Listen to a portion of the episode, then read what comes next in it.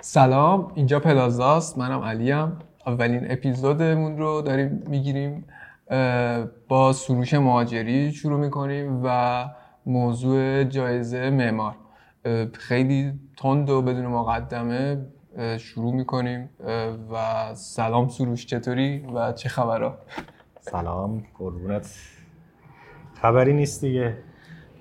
الان یه دو هفته ای فکر کنم میشه از جایزه معمار گذشته. و اینکه نتایج اومده واکنشا هم دیدیم. دیگه طبق معمولم که جایزه معمار برگزار میشه دیگه همه میشن کارشناس معماری تو کل ایران. و خوبه دیگه. خوبه جایزه معمارم اینه که هر سال آدمو سورپرایز می‌کنه با نتیجهایی که اعلام می‌کنه. امسالم مثل هر سال.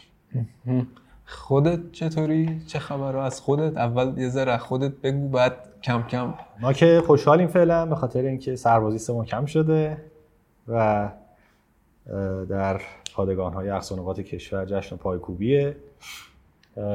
منم یه یه هفته از سیام فلانزا گرفتم دیگه آخراشه. امیدوارم خوب بشم دیگه. حالا ما هم آخر خدمت تموم بشه تا برسیم به کار و بار و زندگی روزمرهمون دیگه. خب پروژه های خودت چه خبر؟ یه ذره از اونا بگو. پروژه های خودمونن که بیشتر خب یه تعداد زیادی پروژه مشترک با هم دیگه داریم.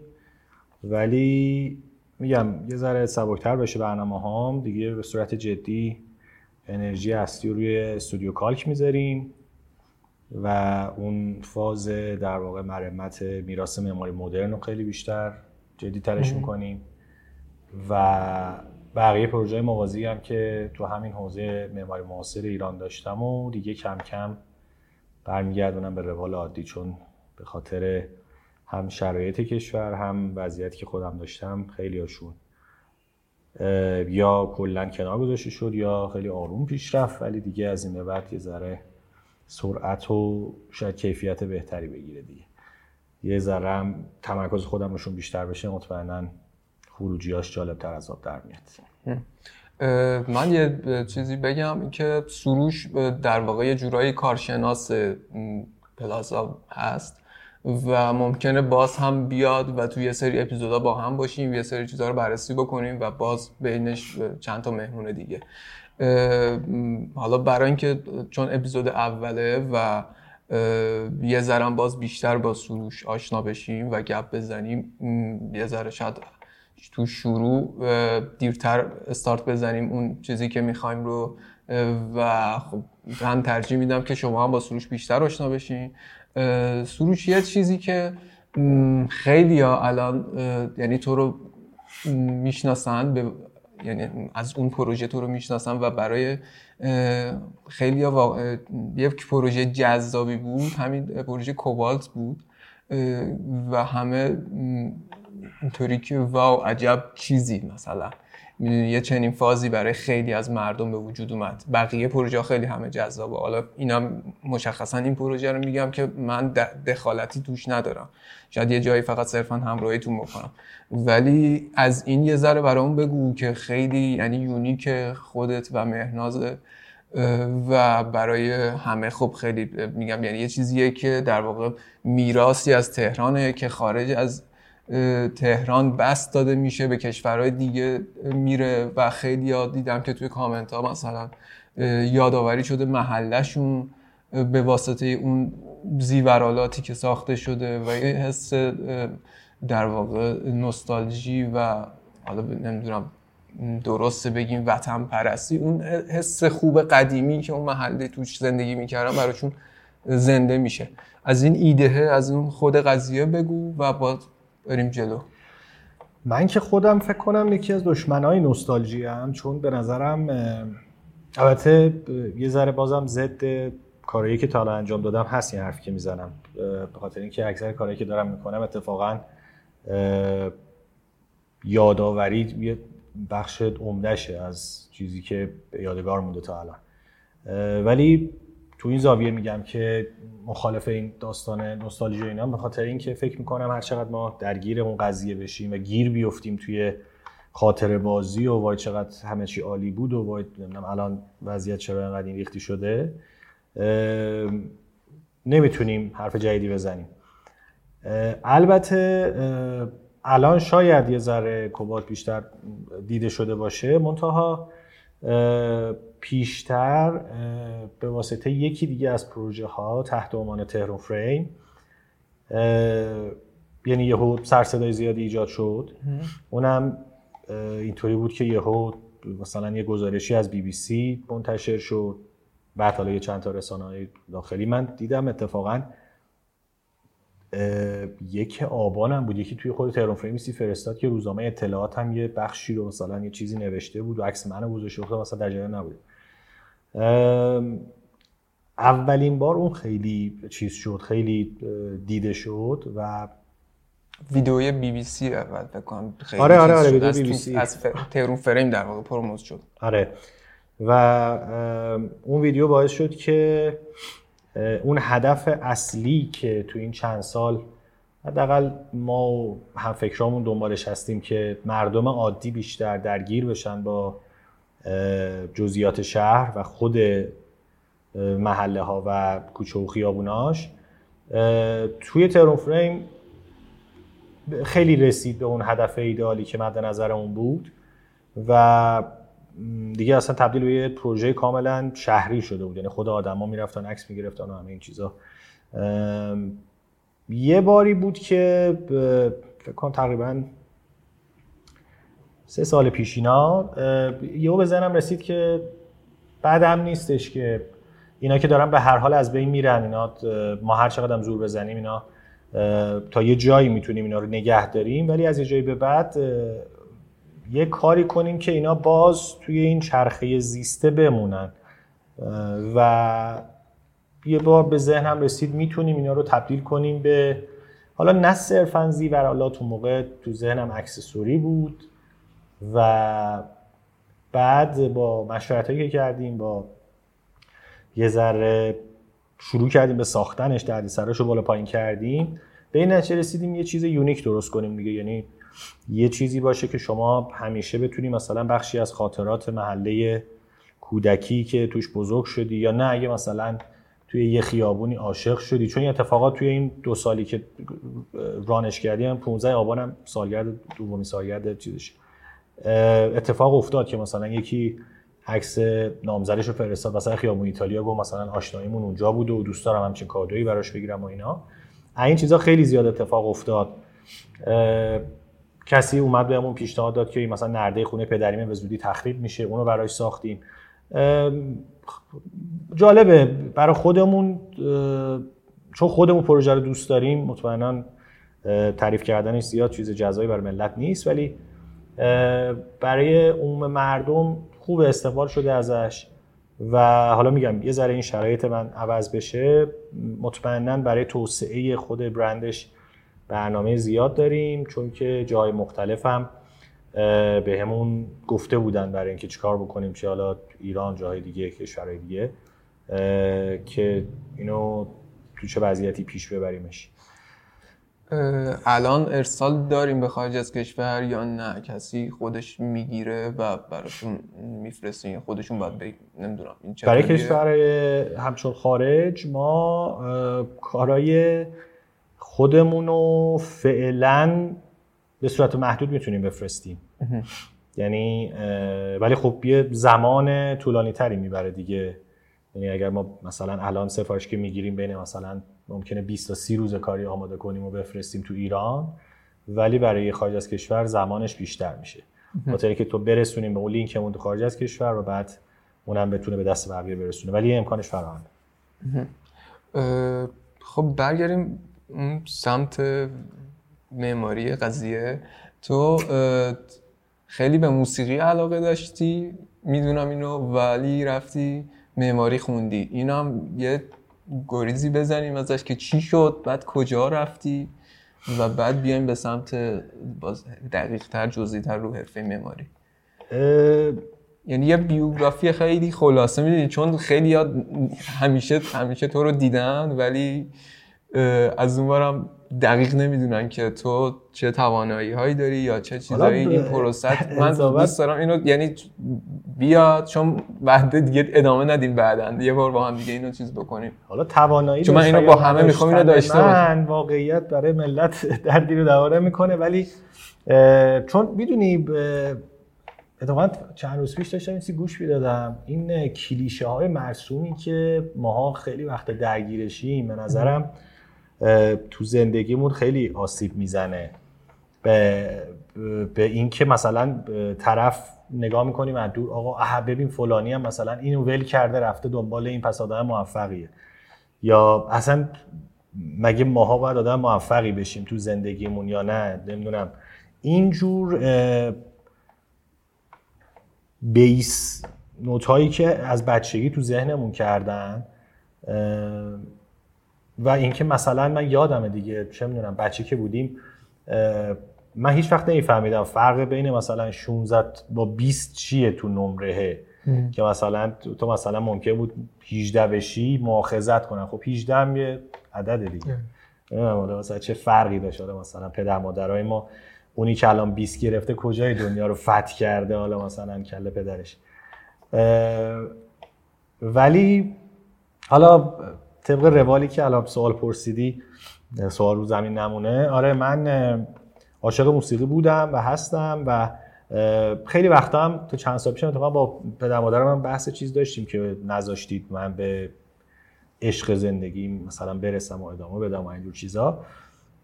به صورت خیلی حرفه‌ای ستار می‌زدم و شاگرد خب خیلی ها بودم ولی خب چیزی که همیشه مدیونشم و آدمی که واقعا مسیر نوازندگی من عوض کرد استاد مسعود شعاری بود که مثل یک پدر در واقع من شد دوره دبیرستان کل دوره دبیرستان پیش ایشون می‌رفتم ردیف رو به صورت کامل و جامع پیش ایشون تموم کردم و دیگه مستر کلاس های بقیه استاد دیگه. همیشه با هم بود هست و کاریش هم نمی‌تونم بکنم دیگه. یعنی هر وقت که حوصلم سر میره خونه هر وقت که اعصابم کلم خرابه یا هر چیزی که هست میشینم ساز می‌زنم. منتها ایده دو تا ساز ابداعی داشتم که ساختیمش توسط استاد سیف الله شکری نگاره و نگاره بم اونا هست الان و البته به خاطر وسواس چرتی که دارم اصولا ازش نمونه صوتی جا نیست. حالا دیدی آدم مثلا هی منتظری کاری تموم شه این سربازی تموم بشه دیگه. حالا میریم برای ضبط توی سری نمونه صوتیش که بیاد بیرون و اینکه هنوزم هست دیگه. یعنی من اگر داشتم اتفاقا به یکی دوستان می‌گفتم گفتم خوبیش اینه اگر ما بخوایم یه روزی هم مهاجرت بکنیم اون ور دنیا بریم هیچی هم بلد نباشیم یه سازی داریم میشینیم کنار خیابون حداقل میشه یه پولی ازش در بیاریم. خوش میگذره. یعنی به نظرم آدمی که ساز بلد نیست بزنه شاید نصف لذت های دنیا رو نمی‌تونه تجربه کنه. چون اونایی که میگن مثلا بهترین رفیق آدم کتابه ولی اونا قاعدتا ساز نزدن نمی‌دونن ساز چیه. اگه ساز بزنن مطمئنا این گزاره کلیشه هم باز می‌ذارن کنار.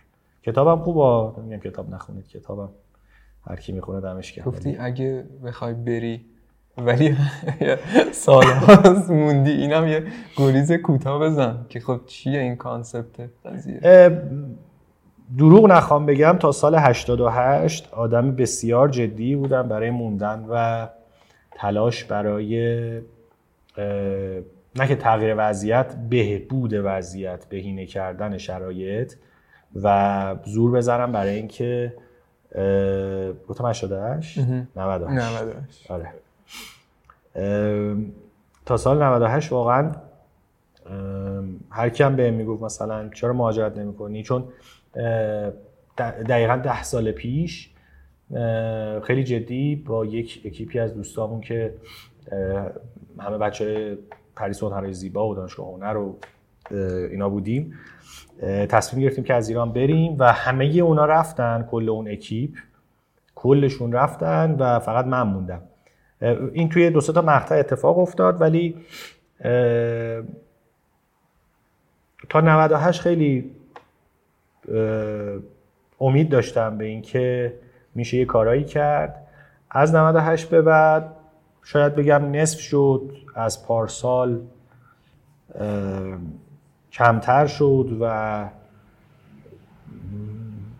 به اینم خیلی فکر می‌کنم. ببین البته واقعا دیگه از حال و هوا میندازه این برنامه رو. منتها داشتم فکر می‌کردم که والا ماها اصلا در برابر مثلا بهرام بیزایی یا احسان یارشاتر اصلا عددی نیستیم که بخوایم بگیم وای حتما وطن جاییه که باید توش باشیم و اینا به نظرم حرفای حالا درستی نیست. چون بیزایی توی مسابقه که داشت می‌گفت وطن من همین اتاقمه و چیزایی که می‌خونم و می‌تونم براش کار بکنم. یا احسان یارشاتر هم می‌گفت وطن چیزی جز کوه و دشت و رودخونه و اینا نیست. وطن فرهنگه وطن یه چیزیه که جاریه همیشه. حالا ما بخوایم قفلی بزنیم که حتما باید تو تهران بمونیم و نمی‌دونم تلاش کنیم پلاکارت بگیریم فلان. فعلا ایرانم. ایرانیم. تا ببینم که وضعیت زندگیمون چطوری پیش میره. اوکی. خیلی واردش نمیشم که. خب تو سال هاست که رسانه معماری آرکوما رو داری وبسایت رو داری که تخصصی معماری ایران رو کار می‌کنی با هم با خانم پزشمنش کی شروع کردین و یک و فکر می‌کنم همین این کار باعث شد که خیلی چیز باشی. یعنی تخصصی هر سال همه پروژه ها رو دقت داری روش. این آرشیو جمع کردنه انگار که هی به توی تجربه بیشتری داد. و الان حالا مثلا سالهای اخیر بعضا با هم گپ می‌زنیم مثلا پیشا پیش پیش بینی می‌کنی کیا احتمالا فینالیست میشن. و دو سال پیش بود فکر کنم 90 درصدش هم درست حدس آره. یا فکر کنم آقا خان قبلی بود که از ایران گفتی دقیقا کدوم میشه. اینو بگو و بریم سراغ جایزه امز من اصلا علاقم این که چی شد به معماری معاصر ایران علاقه من شدم سال حالا این دفعه 88 یه کلاسی داشتم با دکتر ایمان رئیسی تو دانشگاه آزاد قزوین معماری معاصر نه ببخش آشنایی با معماری معاصر یه همچین سیلابسی داشت. من واقعا مدیون ایشون هستم بابت این قضیه به خاطر اینکه نصف در واقع اون کلاس راجع به معماری معاصر غرب بود و نصف دیگرش راجع به معماری معاصر ایران. و من یادمه که اون نصف اولیه رو ما بچه ها ته کلاس می‌شستیم و یه لپتاپی که بچه ها داشت و joystick آورده بود. اون موقع PES 2008 بود 9 بود یادم یه چیزی بود. آره. و اون موقع ما میشستیم و عقب فوتبال می‌زدیم. بعد هر هر جلسه که میومد جلوتر به میگم مثلا رسید به معمار معاصر ایران یا اصلا منم از همون ردیف های عقب اومدم جلو و دیگه شده بین این بچه خرخونه که ردیف اول میشستم و بسیار علاقمند شدم. از همون موقع ها تقریبا من شروع کردم به جمعآوری دیتا راجع به معماری معاصر. به خصوص معماری معاصر ایران دیگه به صورت تخصصی. و تز دکترام هم تو همین حوزه در واقع پژوهشکده معماری معاصر ایران بود توی بقایای کارخانه زوباهن کرج تو سال 93 تز ارشدم دانشگاه هنر و تو دوره دکتری با اینکه خب من الان ول کردم و موضوعی که البته داشتم در واقع مرتبط به سال قبلیت بود در واقع دنبال وچه اشتراکات معماری و موسیقی بودم توی معماری معاصر ایران و در واقع موسیقی معاصر ایران. منتها خب از یه جایی به بعد دیدم اصلا پرت و پلاس و ولش کردم و شیفتش دادم سر یه موضوع دیگه ای که الان توی کالک به صورت جدی داریم پیگیریش می‌کنیم. آرکوما هم در واقع خروجی این بود که تو دوره دکترا من با خانم هیلا پزشکمنش آشنا شدم. یکی از بهترین دوستان و عزیزترین رفقایی که تو این چند سال اخیر می‌تونستم پیدا کنم. ایشون این ایده رو داشتن که ما توی معماری معاصرمون هیچ وبسایت جامع و کاملی نداریم که بتونه لایه های مختلف نیاز یک مخاطب معماری رو برطرف کنه.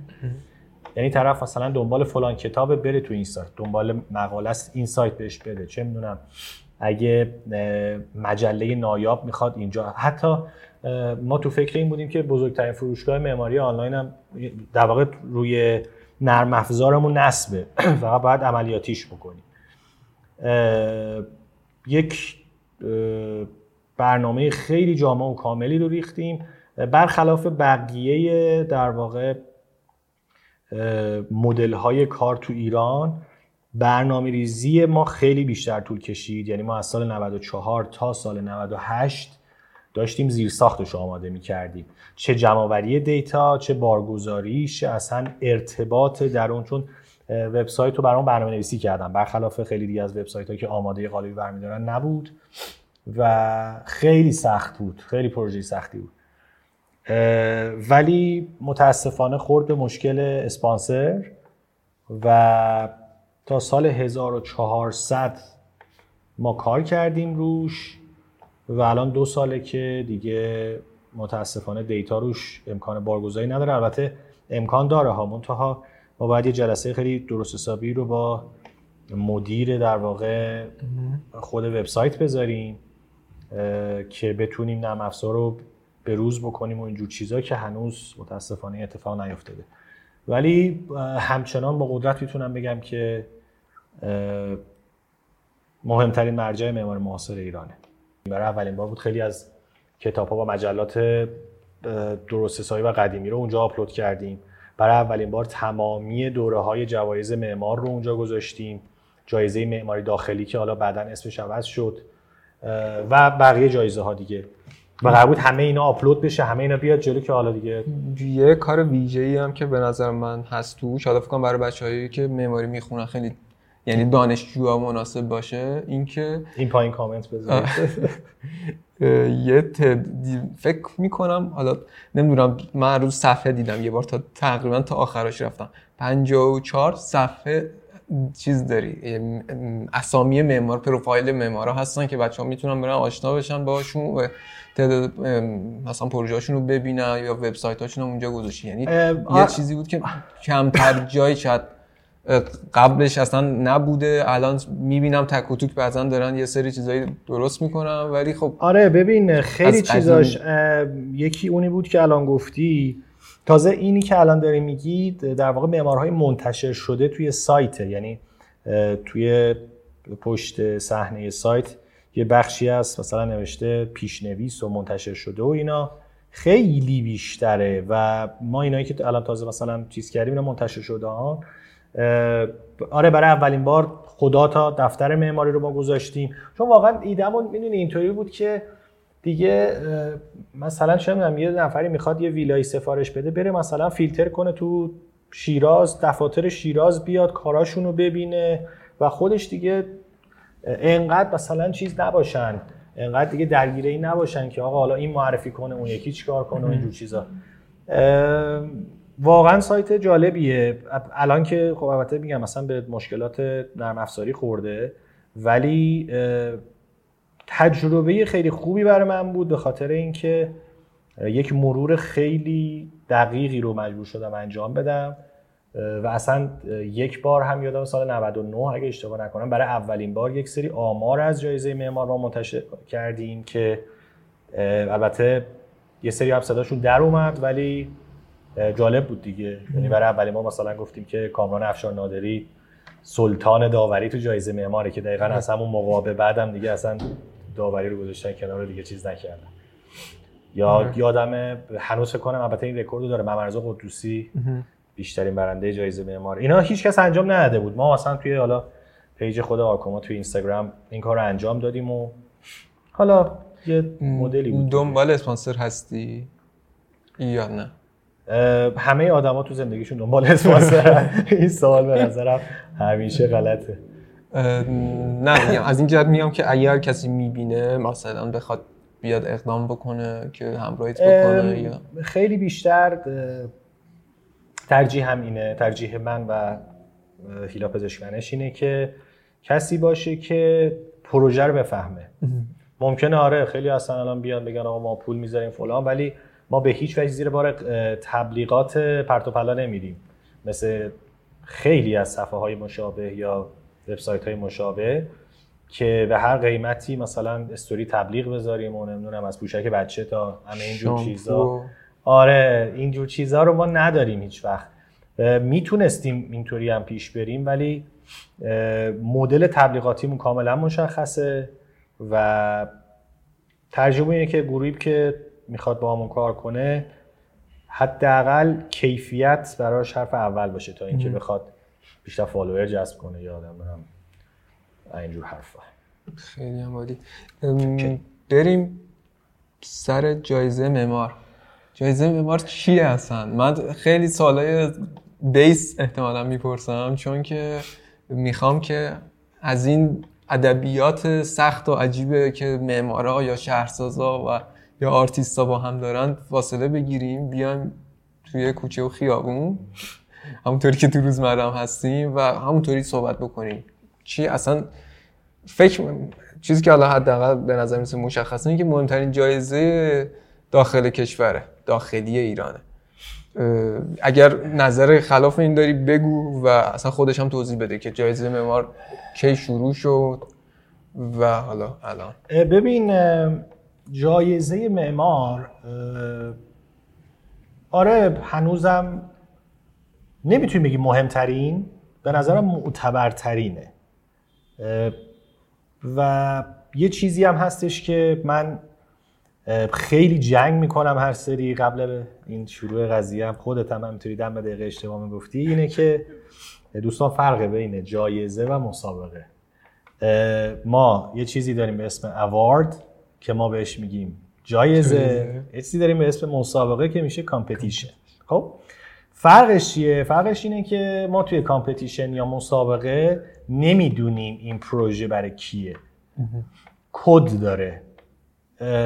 ولی توی جایزه من می‌دونم این پروژه رو رفیقم کار کرده.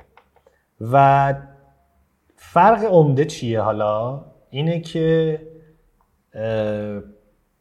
داوری اصولا توی جوایز اونم باز منطقه‌ای به منطقه‌ای فرق داره ولی خب تو ایران اصلا شرایط ویژه و بالقوه‌ای داره. در تاریخ جایزه معمار فکر کنم یک بار اتفاق افتاد سالی بود که خواهران حریری، نسرین سراجی و نادر و هادی تهرانی داور بودن. پنج نفر. پنج نفر بودن دیگه. آره همیشه پنج نفرن داور جایزه ما. به نظرم تنها اون دوره بود که اصلا حتی شما کیفیت کارا رو می‌بینی اصلا خروجی برنده ها رو می‌بینی متفاوت شد. وگرنه تو دوره های دیگه جایزه معمار خیلی وقت حتی اون اهمیت کارکردی خودش رو هم از دست داده. به وضوح از بعد از درگذشت خانم بسکی. اینو بگو که خانم بسکی. خانم سویلا بسکی. من برمیگردم دیگه چون که راجع به خود جایزه معمار باید صحبت کنی. و به هر حال ولی هنوز که هنوزه ما خیلی از تقویم های معمارانه بر مبنای جایزه معمار یعنی تو تابستون عکاسا اصلا قلقله است برنامهشون. یا حتی پیمانکارا باید پروژه رو تموم کنه یعنی خود جایزه معمار یه نقطه عطف اصلا انگار برای این مملکت. جوایز معماری تو ایران تاریخچه اصلا دوست دارم بررسی کنم چون اینجا اصلا برنامه آموزش معماری معاصر اینا نیست. ولی قبل انقلاب بوده. بعد انقلاب اولین جایزه معماری که در واقع برگزار شد جایزه آبادی بود. آبادی یک مجله بود که توسط وزارت مسکن شهرسازی حالا منتشر شد که همکاری بودش که سید رضا هاشمی و خانم سویلا بسکی انجام می‌دادن توی اون مجله. یک مجله بسیار درست حسابی سر و شکل حرفه‌ای. حالا اگر می‌خواید برید ببینید توی نمی‌دونم هنوز هست یا نه تا پارسال که چک می‌کردم تو وبسایت خود وزارت مسکن بود. حالا الان نمی‌دونم هنوز هست یا نه. فایل پی دی افش گذاشت همه شماره هم نبود. و دوره برگزار شد؟ والا دقیق نمی‌دونم یک دوره یا دو دوره برگزار شد دقیق نمی‌دونم والا. ولی چیزی که می‌دونم اینه که جایزه آبادی اصلا مترو میارش راجب پروژه های دولتی بود. و اصلا یادم فکر کنم اصلا جوایزی که دادن به دفاتری دادن که بیمارستان های بزرگ مقیاس طراحی کرده بودن. بعد از اینکه خانم بسکی و آقای هاشمی حالا با اون تشکیلات وزارت مسکن به مشکل خوردن اومدن مجله ای رو راه اندازی کردن به اسم مجله معمار. تحت عنوان معمار نشر که حالا شد مجله معمار. و مجله معمار یک دو ماهنامه بود و هست هنوزم که بعد از چند شماره تصمیم گرفتن که از سال 80 یک جایزه رو راه اندازی کنن به اسم جایزه معمار. جایزه معمار یک جایزه ای بود که میگم به ابتکار همه میگن به ابتکار سرکار خانم سهیلا بسکی برگزار شد و سهیلا بسکی اتفاقا جذابیت شخصیتش اینه که اصلا معماری نخونده. حتی می‌تونید کتاب های ترجمه شدهش هم رمانایی ترجمه کردن و بسیار واجد ارزش و خوندنیه. بسیار مدیر بودن توی این حوزه و تونستن یه کاری کنن که معمارهایی که تن نمی‌دادن به خیلی از رویدادها و اینجور چیزها رو جمع بکنن دور یک میز و به واسطه یک رویداد سالی یک بار معمارها برای یک جایزه خوشحال باشن. از سال 80 برگزار شد. بدون هیچ گونه تقسیم بندی یعنی خیلی چیز بود دیگه دیمی بود. و تا سال 85 این مدل پیش رفت. هر سال هم اگه اشتباه نکنم 5 تا برنده اعلام می‌کرد یعنی تا یک تا 5 اعلام می‌کرد. از سال 85 بخش مسکونیشو جدا کردن یعنی گفتن مسکونی تک واحدی یا ویلایی و مسکونی آپارتمانی. و تقریبا از اوایل دهه 90 هم با همین شاکله حالا یکی دو بارم یه بار دیگه فکر تغییری کرد با همین شاکله که الان هست توی چهار تا تقسیم بندی که غیر از مسکونی تک واحدی و آپارتمانی بخش عمومی و بخش بازسازی. که به نظر خود من که حالا نظرم چی مهمی هم نیست اصولا واقعا تا اواخر دهه 80 و حتی می‌تونم بگم اوایل دهه 90 جایزه بسیار بسیار مهمی بود برای شناسوندن architect های جوان. به خاطر اینکه خب اون اسم و رسم‌دارا و استخون خورد کرده ها دفترهای خودشون رو داشتن پروژه های بزرگ مقیاس و حتی کوچیک خودشون برقرار بود اصولا. ولی نسل جوانی که می‌خواست بیاد خودشو نشون بده نیاز داشت که یه پلتفرمی رو داشته باشه برای این قضیه. و جایزه معمار به نظرم یکی از پربارترین و بهترین بسترهایی بود که در واقع فراهم شد برای معماری معاصر ایران.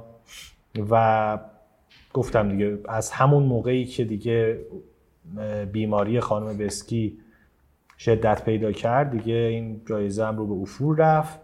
کما اینکه دیگه الان ما داریم می‌بینیم که چه وضعیتی داره و چقدر خروجی های عجیب غریبی بعضی وقتا میاد و چه نتایج و چه چی میگن چه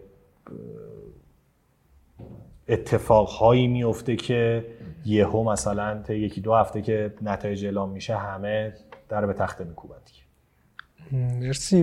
به غیر از جایزه معمار تو لول بندی یا علاوه اهمیت کدوم جایزه یا مسابقات رو توی از لحاظ چیز از لحاظ اعتباری. ببین بعد از جایزه معمار فکر کنم اگه اشتباه نکنم دو سال بعد از اینکه جایزه معمار برگزار شد یه جایزه ای اومد توسط مجله معماری ساختمان به اسم جایزه معماری داخلی ایران. جایزه معماری داخلی ایران به ابتکار احمد زهادی برگزار شد و فکر کنم ده دوره برگزار شد. و از دوره فکر کنم 11 هم به بعد اگر حالا اشتباه نکنم روی این عدداش اسمشو کردن جایزه معماری و معماری داخلی ایران. یکی دو دوره اونطوری برگزار شد. الان اسمش گذاشتن جایزه معماری ایران. دیگه خیلی دیگه کلی شده. اون اون جایزه هم به واسطه داورایی که داشت و به واسطه پروژه هایی که براشون میفرستادن خب اعتبار خوبی داشت. حالا چون داریم مرور می‌کنیم از اواسط در 90 هم جایزه های دیگه ای توسط مجله هنر معماری اومد وسط. مثل مثلا دو سالانه هایی که برگزار شد یا مثلا جایزه ساختمان سال ایران اومد وسط. اینا هم همه جایزه هایی که من اصولا بهشون زیاد حالا توجهی نه البته توجهی نداشتم که خب مثلا توی پروژه‌ای که کار کردیم مثل آرکوما باید اینا رو میذاشتیم و گذاشتیم. دلیل اینکه میگم اهمیتی برام نداره به خاطر اینه که مثل هم جایزه معمار که قرار برگردیم راجع اصلا به صورت تخصصی صحبت کنیم دستبندیاش خیلی بی ربط و هیوجه حالا پیوچ نگید اینا خارجی و من خیلی کلمه های چیزی استفاده نکردم. حالا امیدوارم توی برنامه بعدی دیسیپلین و نمی‌دونم اینجور چیزا استفاده کنیم که واقعا یه لغت عجیبی شده تو معماری نظرت در مورد مثلا اینکه الان چند سال اخیر مثلا شیراز جداگونه داره مسابقاتی برگزار یعنی جایزه یا حالا هر مسابقاتی برگزار می‌کنه چیه؟ و اینکه خب شیراز هم البته یه شهریه که خیلی توی سالهای اخیر واقعا رقابت های سنگینی بوده و پروژه خوب داریم می‌بینیم ساخته میشه و میگم نظرت این چی حالا مثلا به خوبه که بازم یه اتفاق بیفته تو شهرهای دیگه یا نه؟ مثلا می‌تونه حتی علاوه اعتباری خودشو بالا بکشه نسبت به مثلا جایزه معمار یا نه؟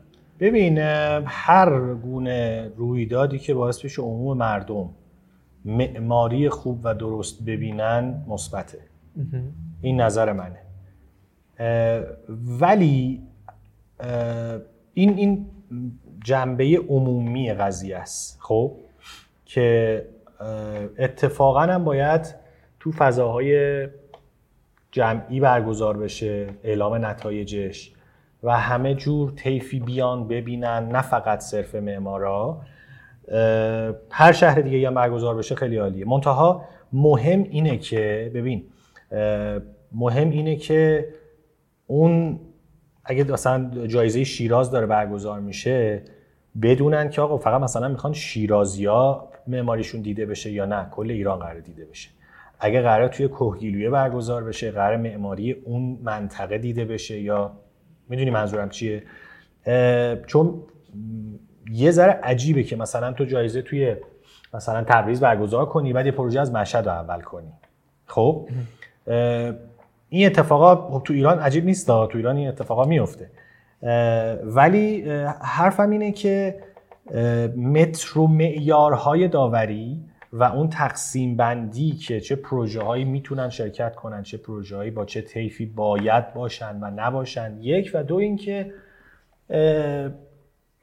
یه ذره اگر بخوام حساستر و تخصصتر و حرفه‌ای تر بگم کاش جایزه هایی برگزار بشن که دغدغه های متفاوت تری داشته باشن. یعنی راجع به اصلا پروژه های محیط زیستی بیایم ما حرف بزنیم. امسال رتبه یک جایزه معماری اتفاق براش افتاد. خیلی هم خیلی خوب بود. من کیف کردم. یا اینکه اصلا چرا ما اصلا هیچ گونه جایزه نداریم راجع به اینکه آقا کدوم معماری اومده یک استراتژی بومی رو به روز کرده و توی پروژهش استفاده کرده. یکی از تکنیک های ساخت تو شمال ایران. یکی از تکنیک هایی که توی مثلا تو کردستان یه دوره استفاده می شده و الان نیست ولی دوباره بیایم اینو به روزش بکنیم. یعنی می‌دونی خیلی این چیزا گمه و هنوز هیچکی نمیره سمتش. کاش یه همچین جوایزی برگزار بشه. حالا اگر زنده بمونیم ما شاید بتونیم یه همچین کارایی رو راه بندازیم. اگرم نه فقط در حد ایده است دیگه. حالا جزئی تر چون باید ما یه محدودیتی داریم برای زمان تو اپیزود بعدی با هم دیگه اون تایتل ها و عنوان که تقسیم بندی که میشه باشه و الان هست رو باز بهش اشاره می‌کنیم و هم گپ می‌زنیم. می‌خوام که اینجا تموم بکنیم این اپیزودو ولی اگر چیزی نکته ای باز چیزی فکر می‌کنی که من جا انداختم یا حرفی مرتبط با چیزایی که صحبت کردیم مونده بگو. نه دمت گرم. مرسی.